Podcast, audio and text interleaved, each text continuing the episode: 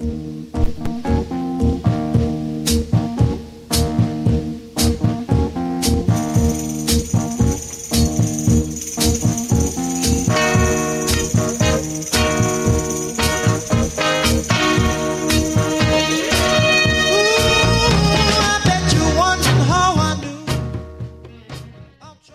to Soundprints Audio Magazine, a production of the Kentucky Council of the Blind.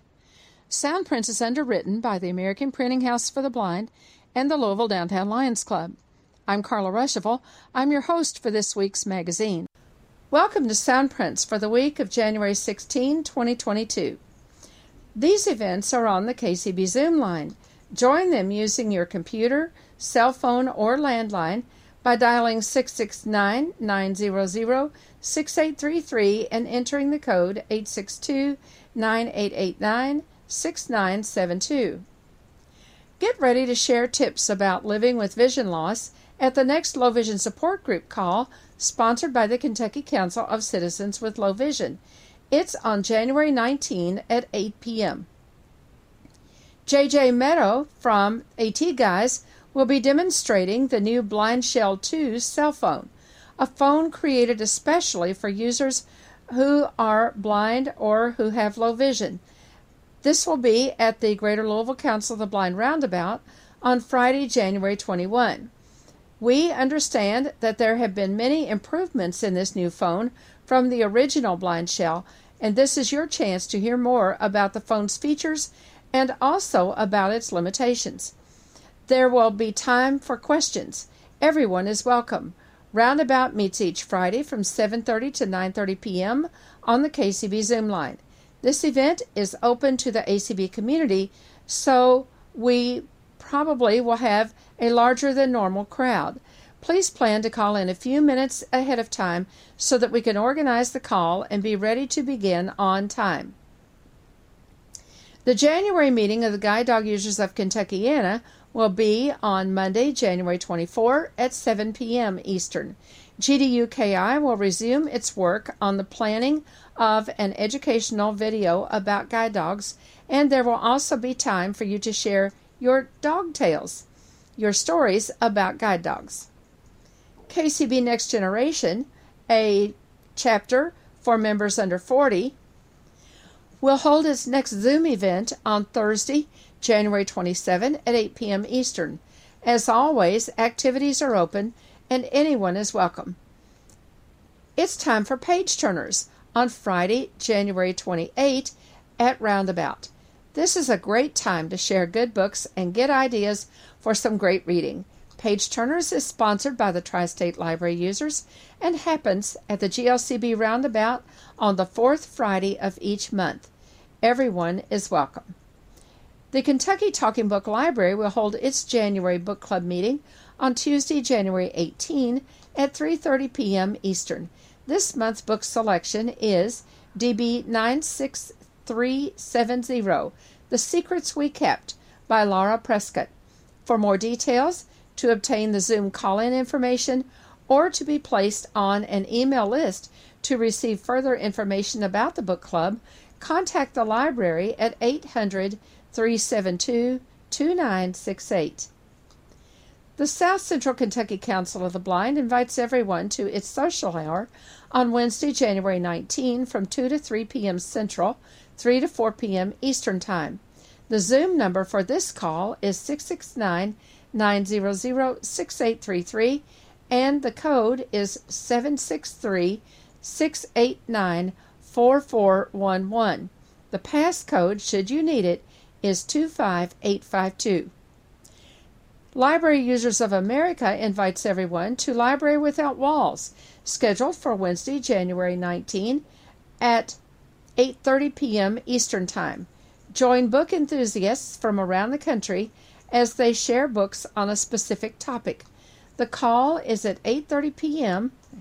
This month's topic is school days, nonfiction and fiction books about education and or school. You may share up to two books on the topic, but you need to be prepared to give the book title, author, and where the book can be obtained. For example, it might be available on Bookshare, Audible, or from Bard or your Talking Book Library. If the book is from Bard, please try to give the book number and the narrator as well. Library Users of America calls are on their Zoom line at 669 900 6833 with the code 526 727 187 and the passcode 582 582. The December edition of the KCB newsletter is available on the KCB information line. Call 773 572 6318 from any phone and choose option 3 from the menu. And remember that you can listen to sound prints on the information line 24 hours a day, 7 days a week by choosing option 2 from the menu. Now we bring you three more presentations from our 2021 convention. First, on page 2 this week, you'll hear a brief presentation by Heidi Kesterson, the facility administrator at the Charles McDowell Center in Louisville. She'll be talking about the programs available from the center. On page 3, Tonia Gatton, the new administrator with the Deafblind Services of the Office of Vocational Rehabilitation, explains the services available from OVR to individuals with both a hearing and a vision loss. And on page 4, Dr. Priscilla Rogers from Mooresburg, Tennessee, project leader on aging and vision loss with the VisionServe Alliance, discusses current and emerging resources on aging and vision loss. Here's a new schedule listing the times when Soundprints is heard on ACB Media 1. Sunday at 8 p.m. Eastern, Monday at 8 a.m., Tuesday at 6 a.m. and 6 p.m., Wednesday at 4 a.m., 4 p.m., and Thursday at 10 p.m., Friday at 1 a.m., 10 a.m., and 1 p.m. As always, we welcome your comments and suggestions for future shows. Give us a call and tell us what you like or what you don't like at 502 895 4598 or email us at kcb at kentucky acb.org. And don't forget to request your free large print calendar. Page 2. Good morning, everybody. I'm Carla Ruschival, and I'm the treasurer of the Kentucky Council of the Blind. And I'm so pleased to be here with you this morning. I'd like to take this opportunity to introduce our next speaker. We're going to hear from Heidi Kesterson. Uh, she's going to tell us what's happening at the McDowell Center. She's the facility administrator at McDowell here in Louisville, and Heidi does a very good job of uh, keeping us informed about what's going on. Let's ask Heidi to update us on the um, on the McDowell Center and see where that is. I know that they've had a rough time during COVID, but that things are different this year than they were last year when they had a lot of their employees working over for unemployment. So, uh, Heidi, would you uh, like to give us some information on the McDowell Center? Heidi Kesterson.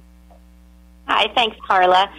Um, yes, it's been a transition year back. Um, I think the past two years have taught us all that we can be more flexible and more creative than we probably thought we could be.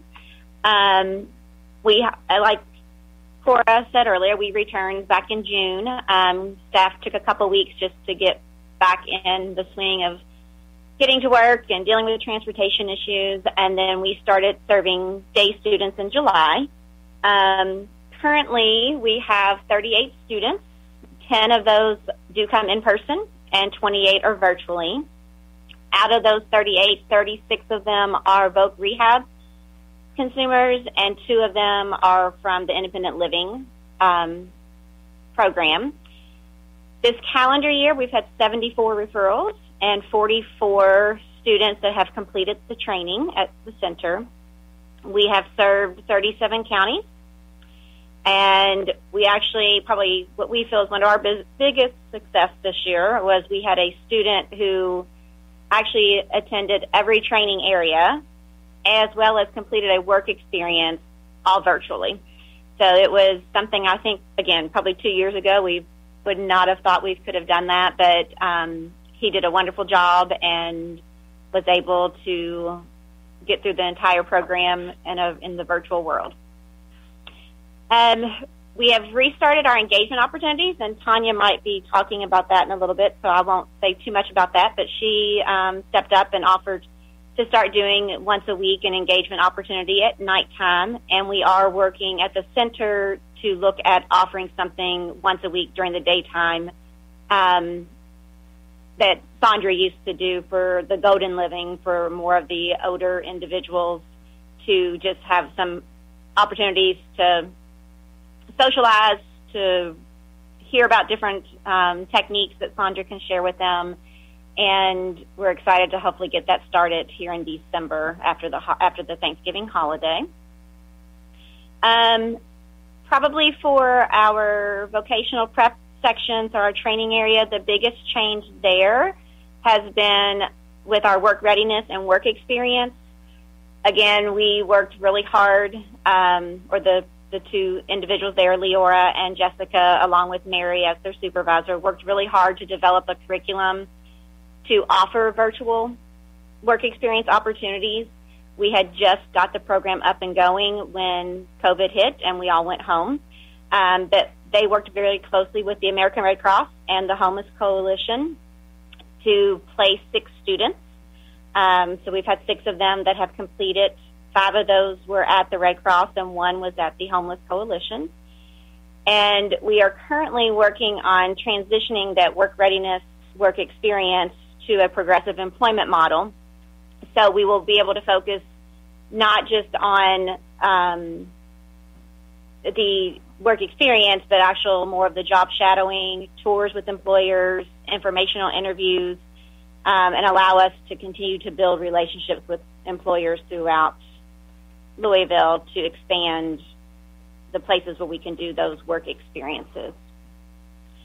Um, positions, again, as Cora says, and as we all know, um, it's been a challenge to keep positions filled. Um, we did have several that retired, several that transferred um, into different positions within the agency, Tonia being one of those. Um, so we do have several positions that we are currently post are currently posted, and we are um, waiting for several of them to close so that we can go through the interview process. We have our personal adjustment counseling position that is open. We have assistive technology, um, orientation and mobility, and then our RN nurse position that we're working on filling for the center. And then as far as facilities, just to give an update, um, as Cora said, we have some remediation updates going on in the dorm. Um, I've been working very closely with the architects that have been assigned to the project, as well as um, other individuals throughout state government, to work through that process. Um, it's progressed very quickly, and you know, I think for a while we kind of felt like we weren't getting anywhere, and we've done a lot in the past couple months that it has really accelerated the process. We have done some tours. We actually went to KASB and saw the new dorm that was updated there. We've been to um, VIPS just a tour to look at, so the architects to get some ideas of some of the different tactile um, ways to look at setting up the dorm. And then we are going to go to the Thrive Center in December. So I unfortunately do not have a date that I can say we will be done, but I do feel positive that it has kind of progressed, like I said, and we've it's kind of taken off, and we've had several meetings and emails and groups that are going to be working together to kind of figure out the next few steps to get the process on the off the ground and get some work started in that area. Um, other than that, we've done a few other updates, um, some furniture updates. We've updated our landscaping out front I'm not sure if it was somebody from this group, but we had a few individuals that just had concerns about the landscaping and the sign not being visible. Um, so we've run, we have done the landscaping and are actually currently working on doing an updated sign with Signarama to make it more visible um, and a little bit just updated and more modern. Um, and I think that is majority of my updates. Do you guys have questions for me? this is Debbie Deathridge. And do you have anyone doing the assistive technology out there right now? Um, we have that. We have two positions that are posted. Um, the way we have been um, working on those, Mary Harrod, who is the supervisor for the instructional unit, um, she has been training the low vision students that have come through. She is completing evaluations and identifying. And then we have worked um, with Carol Weber for our assistive technology branch, and her rehab techs are assisting with training as well. So once Mary meets with that student and determines the best individual to train with them, we partner with Carol and and find the best tech that can meet their need, whether they're learning Fusion or JAWS.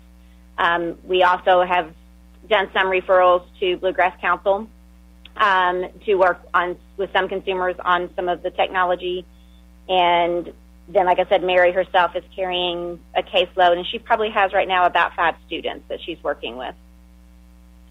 Okay. Any other hands? Right. That I would. I mean, Carla, if I could just add one more thing. That position, like I said, that, those both the AT positions are posted. So if you know yes. anyone that is looking for that or our personal adjustment counseling position, um, you know, please share that information. We've struggled with filling it for various reasons, and a lot of it is just finding someone that, you know, fits the need of what we need at the center and has that experience. Right. Meets the requirements of the posted job. Correct. Yes. Um, and sometimes I don't think we understand that even though we know that, you know, um, Bob Smith can, can do this job just almost asleep, that, that they do have to meet, applicants do have to meet the requirements as posted through the Department of Personnel. So it's not just that the MAC Center can hire a person, it, it does have to go through that state process. And sometimes that can be a problem. So, um, anyway, it, it can kind of hold things up, but, uh, that, that can't be helped. So, uh, all right. Thank you, Heidi. Page three. Good morning, everybody. I'm Carla Ruschival, and I'm the treasurer of the Kentucky Council of the Blind. Our next presenters, Tonia Gatton, is the new administrator of the OVR Deafblind Services. She's here in Louisville, and um, we will be hearing from her about that program for the first time. I knew Tonia when she was in school, so uh, it's kind of like old home week here. And first, I want to say, Tanya, congratulations on this position. You just recently moved into that position, and appreciate you contacting us and um, asking to come and share this information with us. I don't think we might have heard some deafblind program in the past, but I don't believe that we have, at least recently. So we're really glad you're here. Welcome, and we're anxious to hear about the deafblind program through OVR. Thank you, Carla, and um, I appreciate you inviting me uh, to speak.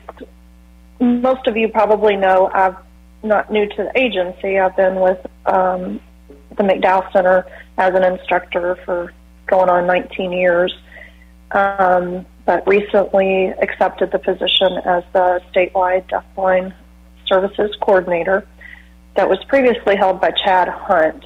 Um, so some of you may have worked with him in the past, and then prior to Chad was Dorothy Brame. Um, so I'm excited to be in this role, and it's lots of um, I'm learning a lot. Um, it's uh, given me an opportunity to be able to serve um, our deaf, blind Kentuckians and still be able to to be a part of the agency, but just in a serving in a different capacity. So, as far as what I what that means as the deafblind coordinator, um, is a lot of coordinating of services. So that means like if you have an open case with your counselor, then um, especially now that you know we have um, we're all under voc rehab, you would just have one counselor now instead of having a dual case. Um, so I would work with your counselor and with you to assist and support however possible. And oftentimes that means um, locating resources, um, helping with um, applications for grants, um, to get equipment that you may need, um, trying to find uh, various adaptive aids and assistive technology um, that meets your specific needs. And you know, when we say deaf blind, that doesn't mean somebody's going to be totally deaf and totally blind. Um, and for, I would say the majority of the people aren't. Um, so as you have low vision and hard of hearing, um, you would qualify for um, services that I'm going to be talking about. And you don't even have to be a consumer of the agency to work with me, and that's where I'm a very unique role. Um, I think because I can assist with um, getting equipment through the Commission of Deaf and Hard of Hearing or the iCan Connect grant. I can work with you on that, even if you're not a consumer, um, as well as helping to locate other um, resources for perhaps financial assistance for hearing aids, and those kind of things. I also serve on uh, teams when we have somebody who's um, trying to go to work, and so we have like the our CRPs, community resource providers, supportive employment, job coaches, um, oftentimes interpreters. Um, we partner with Helen Keller a lot, the Helen Keller National Center. So there's large um, team meetings for many of our consumers. And so I'm on those calls, since those are typically still being done virtually. Um, again, just to help coordinate and make sure that um, all the needs are being met and to provide support to um, everybody involved. And that also includes the the consumers their support system, their family, um, guardian, uh, whoever is with them um, to help answer questions and help them to, to learn to navigate um, all of the various programs that they're having to work with since it can get quite uh, complicated and confusing at times. So the two main things that I wanted to really make sure that you all are aware of um, is I mentioned the Commission for Deaf and Hard of Hearing, and so they offer uh, equipment for telecommunication.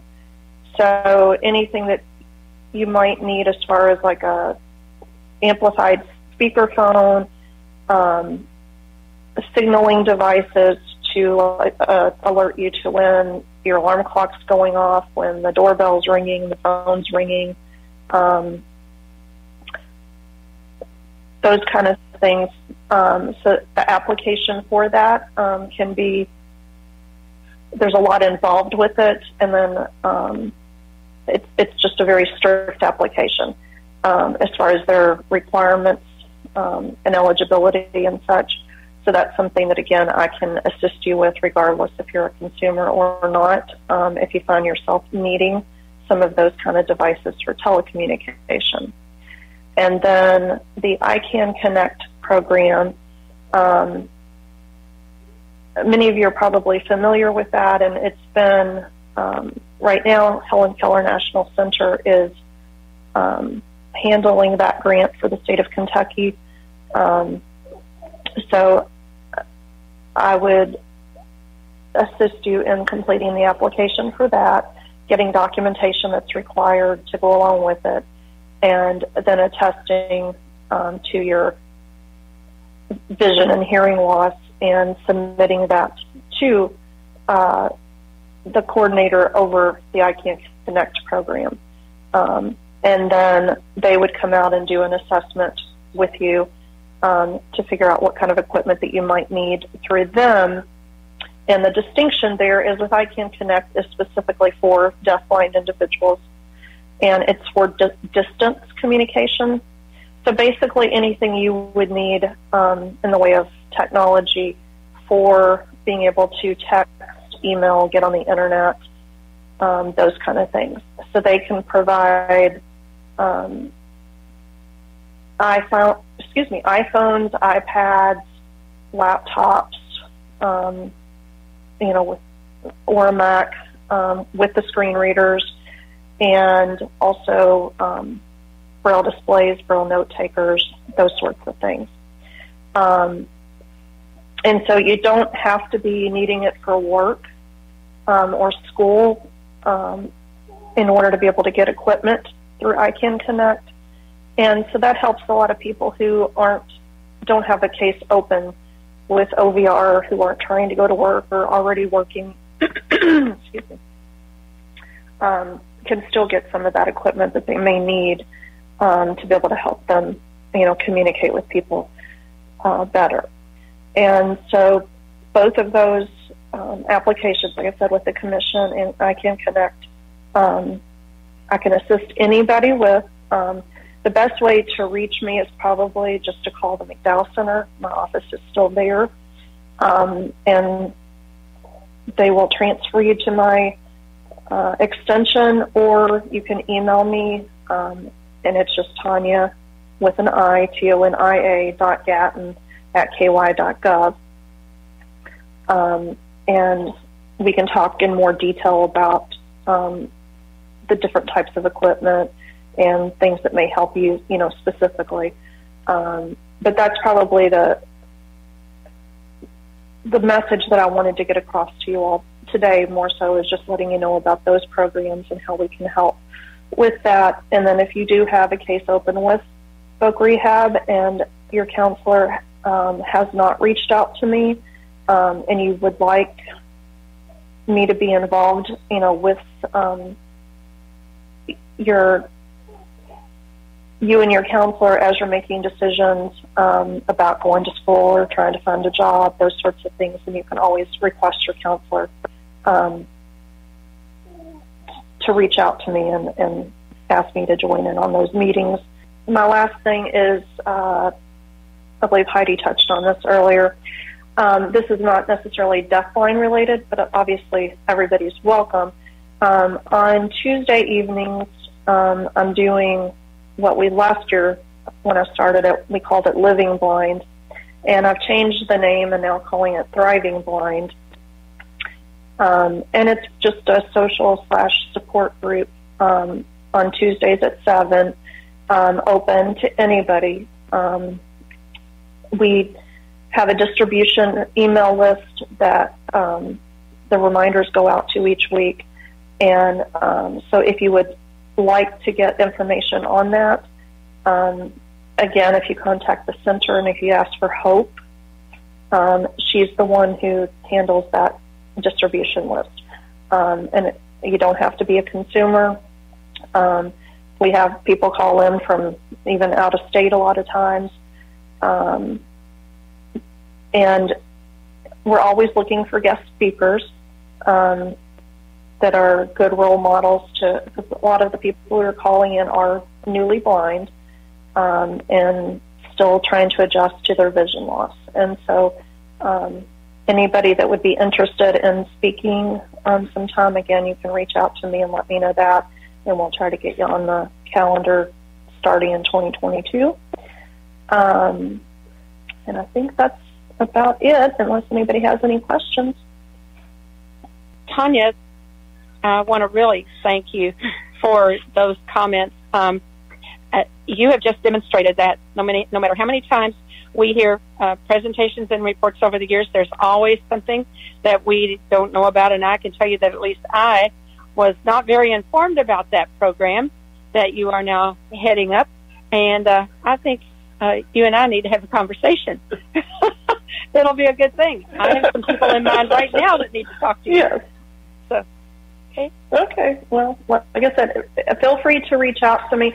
Um, I can, you know, give you my direct office number if if you want me to, or if you all um, if want that. But the easiest way, like I said, for anybody, if you don't want to have to try to write down the phone number, is just to call the McDowell Center. I think most Okay. people have that number, but I'm happy to give out either one if you if All you right. all want me to. Good. I do have a question for, I guess it would be both Gay and Tonia. Um, I answer the phone for the Kentucky Council of the Blind, and I often have calls from people who live in assisted living um, facilities uh, or who are in nursing homes. And the common denominator, of course, is that they are blind or visually impaired. Some of them are in those facilities simply because they are blind or visually impaired. And uh, if they were not, if they did not have that visual impairment, they would probably be in their own homes.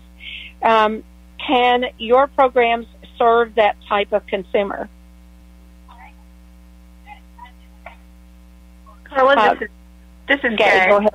Yeah, go ahead. Uh, thank you. And uh, the independent living uh, program can serve people who are in nursing homes or assisted living uh, centers. Um, we will again just look at their situation, do an assessment, and try to provide uh, the type of service that will best suit their need.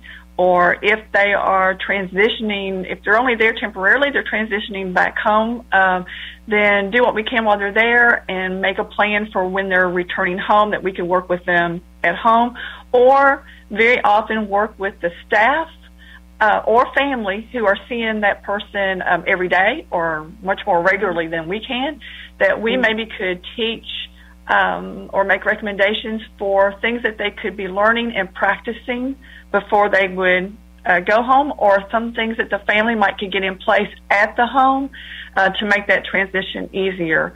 So, um, the, so the basic answer to the question as far as independent living is concerned is that yes, we are happy to speak with um, anyone, regardless of their living um, situation at the time, including nursing homes and assisted living centers. Okay, and maybe to help the family get an idea that the person isn't totally helpless just because they're losing their vision. exactly. Yeah, happens all the time. Okay, and Tonia, I guess that would that be true also in in the case of your program? If they have a yes. hearing impairment? Yeah. Okay. Correct. And you know, like I said, I'm always happy to talk to anybody and and or their families um, to help give some guidance on um, you know what services and resources are out there for them and help you know get what they need because obviously a lot of those people that you're referring to um, often are visually impaired, but also may be experiencing just age-related hearing loss. Yeah. Um, and you know, it may even be mild at this point, um, but they would still qualify, you know, for the the program and the services that I talked about. Perfect. Well, I want to thank Tonia for taking part of their Saturday morning to come spend with us and to Carla, share. We do have one. Sorry, it oh, just popped up. Okay. All right, let's do and um, it is Terry. Can either of the programs that Tonia that you mentioned be of any assistance in the provision of hearing aids? I I'm just very interested in that. Thank you. Those two particular ones, the Commission for Deaf and Hard of Hearing and the I Can Connect program, they do not um, pay for hearing aids, uh, but oftentimes OVR can assist with that.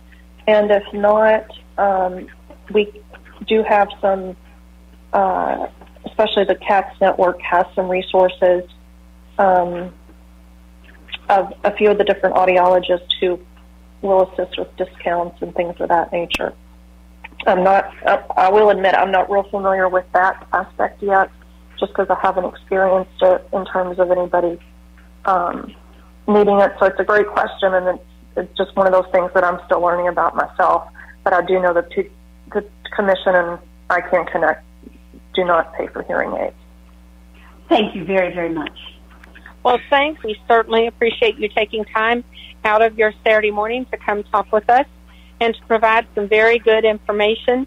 Um, I uh, can see that we definitely will want to be doing some follow up activities. The nice thing about COVID is, if there's nice things about it, and there are, uh, is that there are opportunities here for us to have some additional informational events related to some of your programs. And I look forward to our being able to uh, work real closely with with you on um, some of some of the activities that are going on out there and making sure that people know what is available to them. So thanks very much. Appreciate it so much, and you all have done a great job. Page four. Good morning, everybody. I'm Carla Ruschival, and I'm the treasurer of the Kentucky Council of the Blind. The next speaker on our program is Dr. Priscilla Rogers. Chris, some of you who have been here a long time will remember that she, a number of years ago, was the executive director of, at that time, the Department for the Blind. In that position, she was great to work with. She actually was the director when the McDowell Center was built and was opened. It was a privilege to work with her at that time. Since leaving that position, she has worked with the American Foundation for the Blind in uh, various capacities and is known as one of the leading um, knowledgeable people in low vision services and, and services for the aging. Her presentation this morning is in our low vision newsroom. It is called Aging and Vision Loss Current and Emerging Resources. And um, at this time, Chris is the uh, project leader on aging and vision loss for the VisionServe Alliance, and she's in Mooresburg, Tennessee. And welcome, Chris. We're so glad to have you this morning. It's like having an old friend come home. Well, thank you, Carla, and it's so great to be with you all. I, I've missed Kentucky, and I really enjoy working with people, and I still have a lot of good friends there. And in fact, I'm working on some now with APH, and which I'll explain in a little bit. I see that my colleague Katie Frederick is uh, here as well, and I'm working with her now, and I'll explain that a little bit later. I'm basically working with three different organizations with the Aging and Vision Loss National Coalition through VisionServe Alliance, with APH, and helping out with the Vision Aware website, and also still some at uh, the American Foundation for the Blind. I've been working on a special project on transportation. So today, what I'm going to try to do is kind of give you a national overview of what's going on kind of in the aging and vision loss arena, and then talk a little bit about some of the resources as, as Carla mentioned. So, um, first of all, on the Aging and Vision Loss Coalition, um, for those of you who don't know much about what's been going on in that arena, many, many years ago, the American Foundation for the Blind and several organizations worked very, very hard to try to get some funding for the Older Blind program, which I know Gay Panel is here today, and she represents that program there in Kentucky. Uh, unfortunately, over the last decade, and I did say decade, uh, we have been unable to get any more money for that program. It's just a travesty, and um, and it's it's really concerning because, as probably most of you know, the older population of people with vision loss is is growing and it's growing dramatically. And so without additional resources, then services just keep going down because we don't have the funding. And in fact, the number of people throughout the country who are getting services who are older and visually impaired has dropped about at least 10,000 in the last decade. And it's because of that lack of resources because uh, states are having to provide the same services without having the same. I mean, the money goes down because when you look at the factor of inflation, you know, you don't have the same bang for the buck. And some states are only getting a minimal allotment amount, it's what they call it. It's 225,000. Well, 225,000 for an entire state, even if it is a rural state and so forth, which uh, often can be even harder to serve. It's just not enough money to do any kind of job at all. So the Aging and Vision Loss National Coalition was formed last year with the idea of trying to do something about this this issue. I call it an ethical issue because I think it is. It's just so overwhelming and so terrible. So um, when we set up our coalition, we talked about a long-term outcome and this is what we said older adults with vision loss will successfully age in place, be able to engage in meaningful activities by having increased awareness of and access to resources, professional vision rehab services, and independent living tools. Well, that doesn't really have to seem like such a lofty goal, does it? It wouldn't seem so, but unfortunately, uh, given the situation with the funding, it is.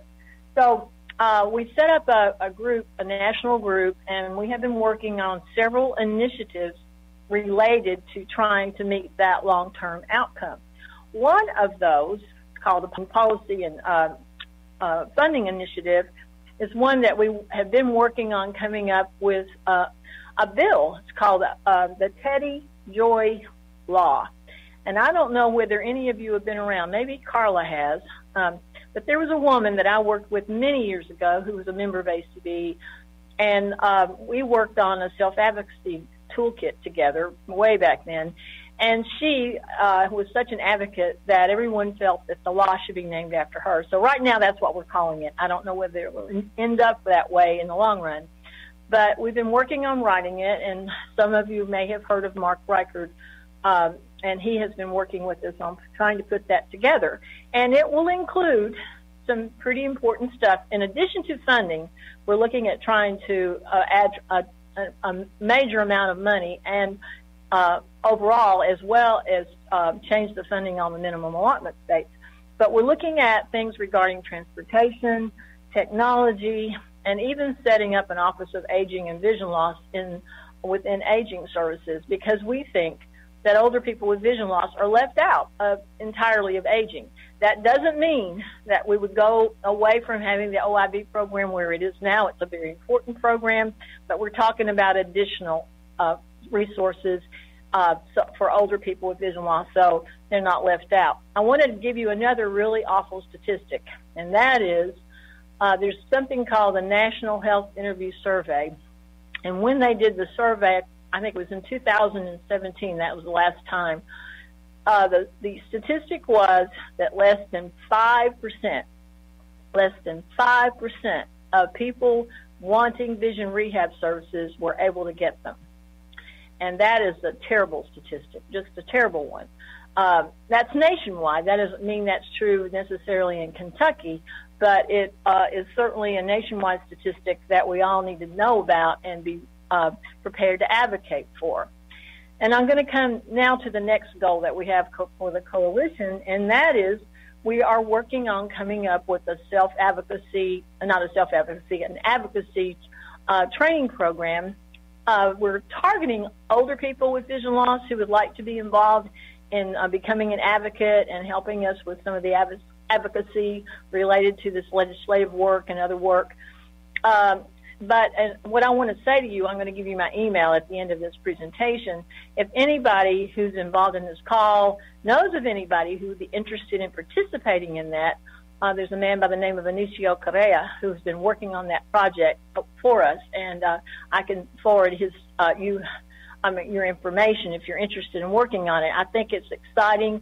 I can think that I think that people who might have gone through the OIB program and who are involved in uh, like the council and so forth, will be primary folks to to be advocates for this program and help with this this funding issue once we get the um, the legislation out there.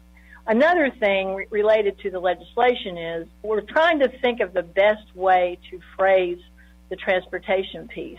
We've talked about whether we ought to add talk about having transportation vouchers it's just a really hard nut to crack because if there isn't any transportation to begin with, even giving somebody a voucher to get it isn't going to help.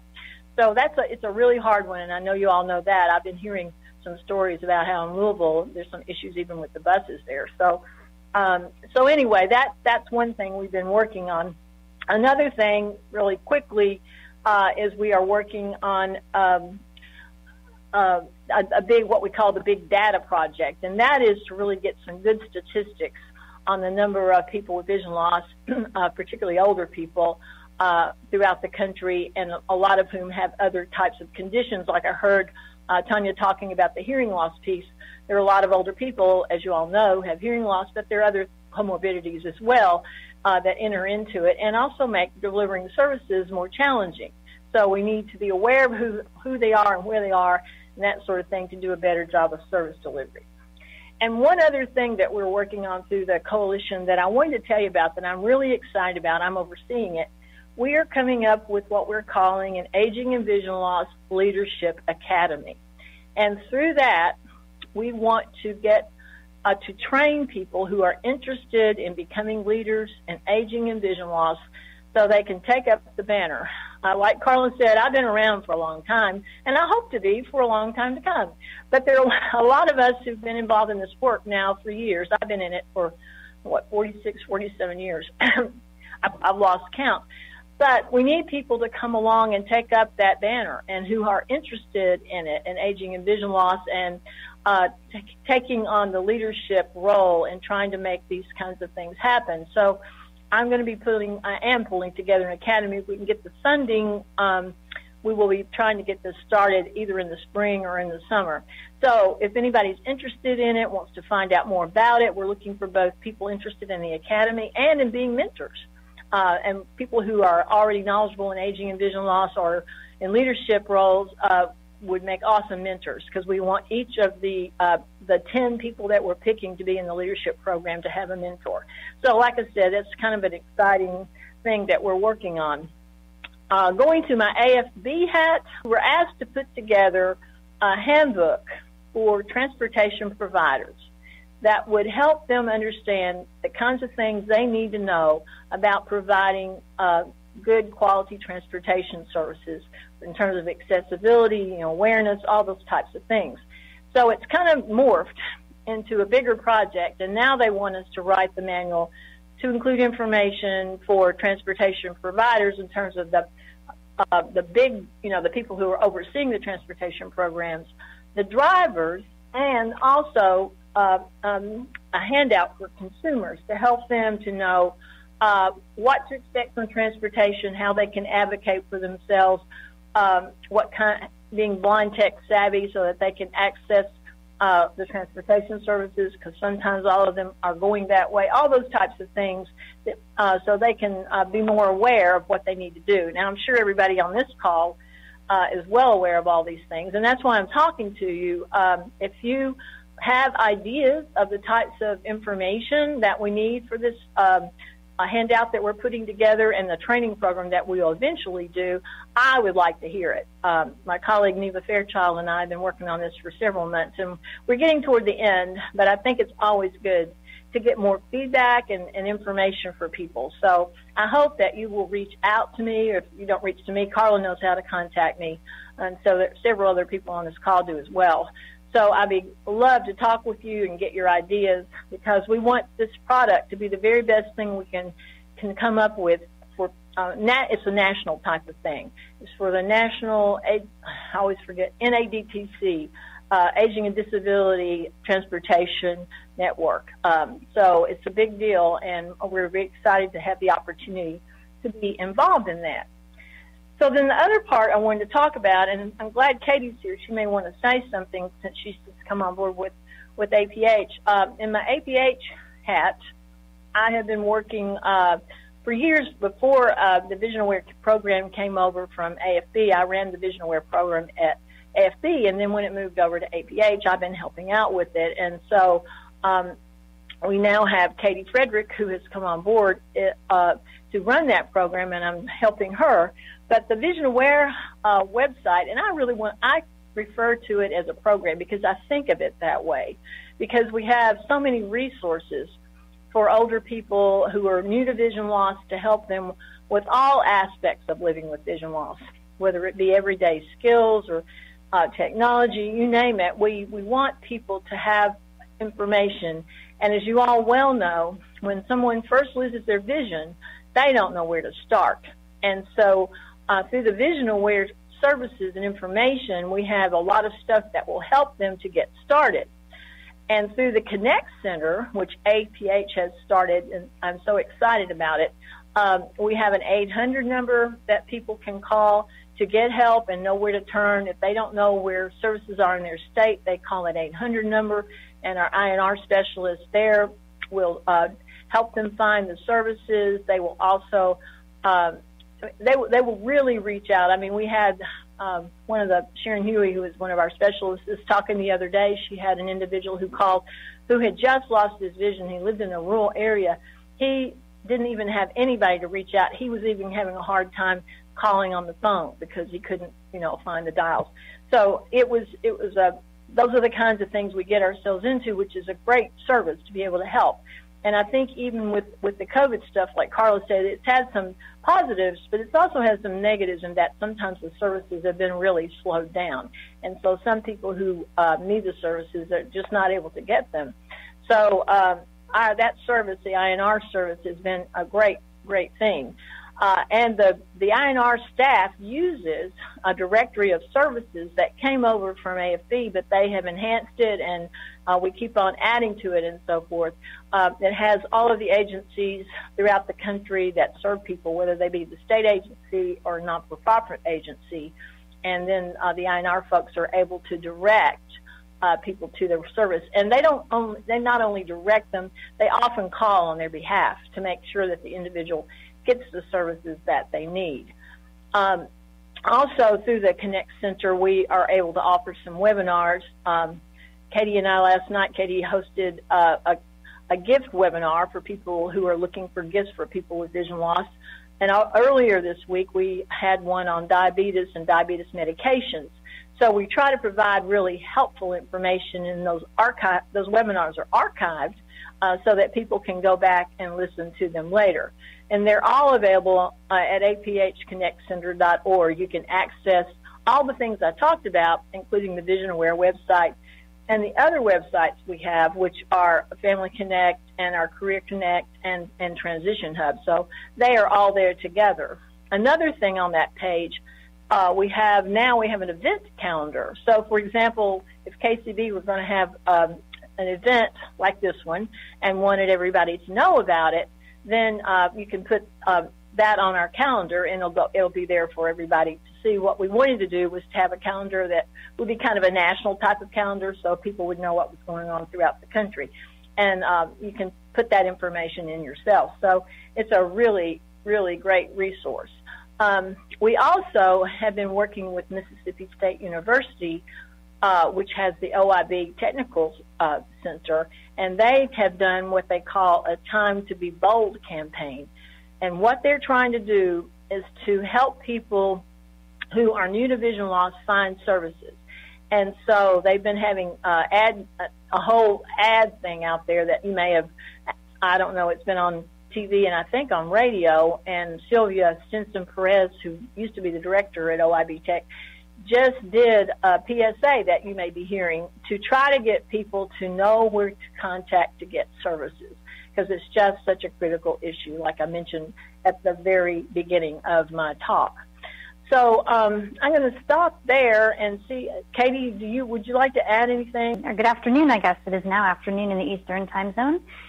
Um, so I did just want to give out um, the the the website for the APH Connect Center, and yes, I do work at APH um, with with Chris and other great colleagues, and I started there about a month ago. So on the Vision Aware side, um, but the website for the APH Connect Center that um, Chris spoke about, where you can find all of our resources, including our contact information, is APH Connect Center, all one word, dot org.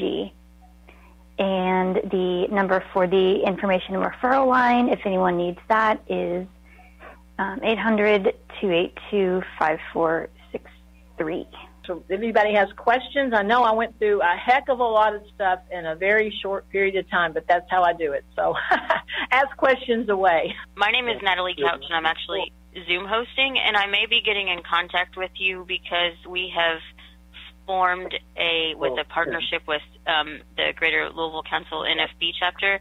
We've we're forming a TARC three improvement committee, so um, I may be getting in contact with you. About the transportation piece. Okay, yes. I, I didn't give my email out. It's Chris Rogers, that's spelled P as in Peter, R I S R O G E R S, at gmail dot com. So feels like the old home week coming back and, and, and having being involved with all these people. So it's great. Chris, I do have one question. This is Carla. Mm-hmm. Um, many years ago, when AFB managed those sites, um, on those events, uh, there were places where you could put in local events, and then you could put in events that were quote nationwide or state events, and sometimes events don't fit neatly into those packages.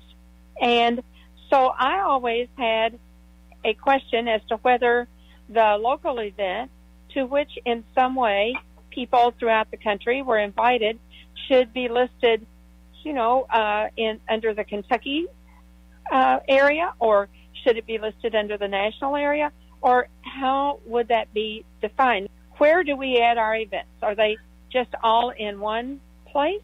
Yeah, uh, if, if you go if you go to the Connect Center, aphconnectcenter.org slash events, there's a, a pull down menu, and let me just tell you what it has, and then you can. It has the title of the, of the event, the organization, the start date, start time, end date, end time, uh, whether it's an all day event or not, the time zone.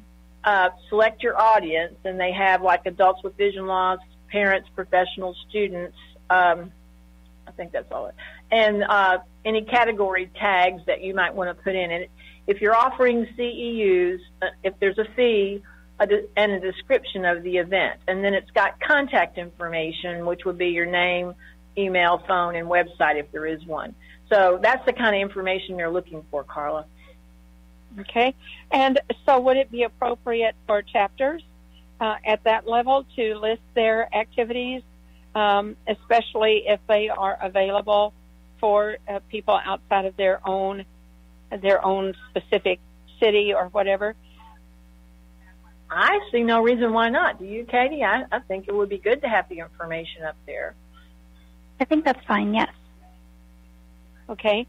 And if it's a one time event, then I assume that someone would come along and take it down or. I think um, it automatically goes off, you know. It goes off when the time is up. Okay. Right. Mhm. All right. Right. Okay. Any more questions from anyone?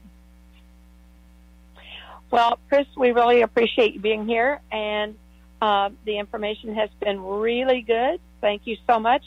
What a jam packed time with resources and information. So thanks, and we hope that we'll be um, working together on some programming in the future. Sounds great, and I look forward to hearing from you guys on some of those things I talked about. Okay, take care, y'all. Have a gr- good rest of your meeting, okay? Right. Thank okay. you. All righty. Okay. Bye bye. If you have questions about the Kentucky Council of the Blind, or you need information on resources for people with vision loss, call us at 502 895 4598 or email us at kcb at kentucky acb.org.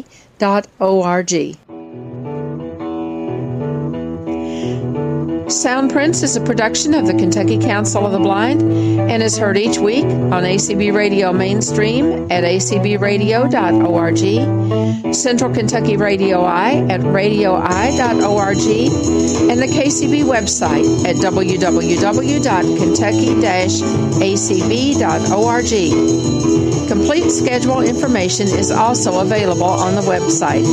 Sound Soundprints is underwritten by the Louisville Downtown Lions Club and by the American Printing House for the Blind. This is Carla Ruschival for Soundprints. Have a great week, everybody.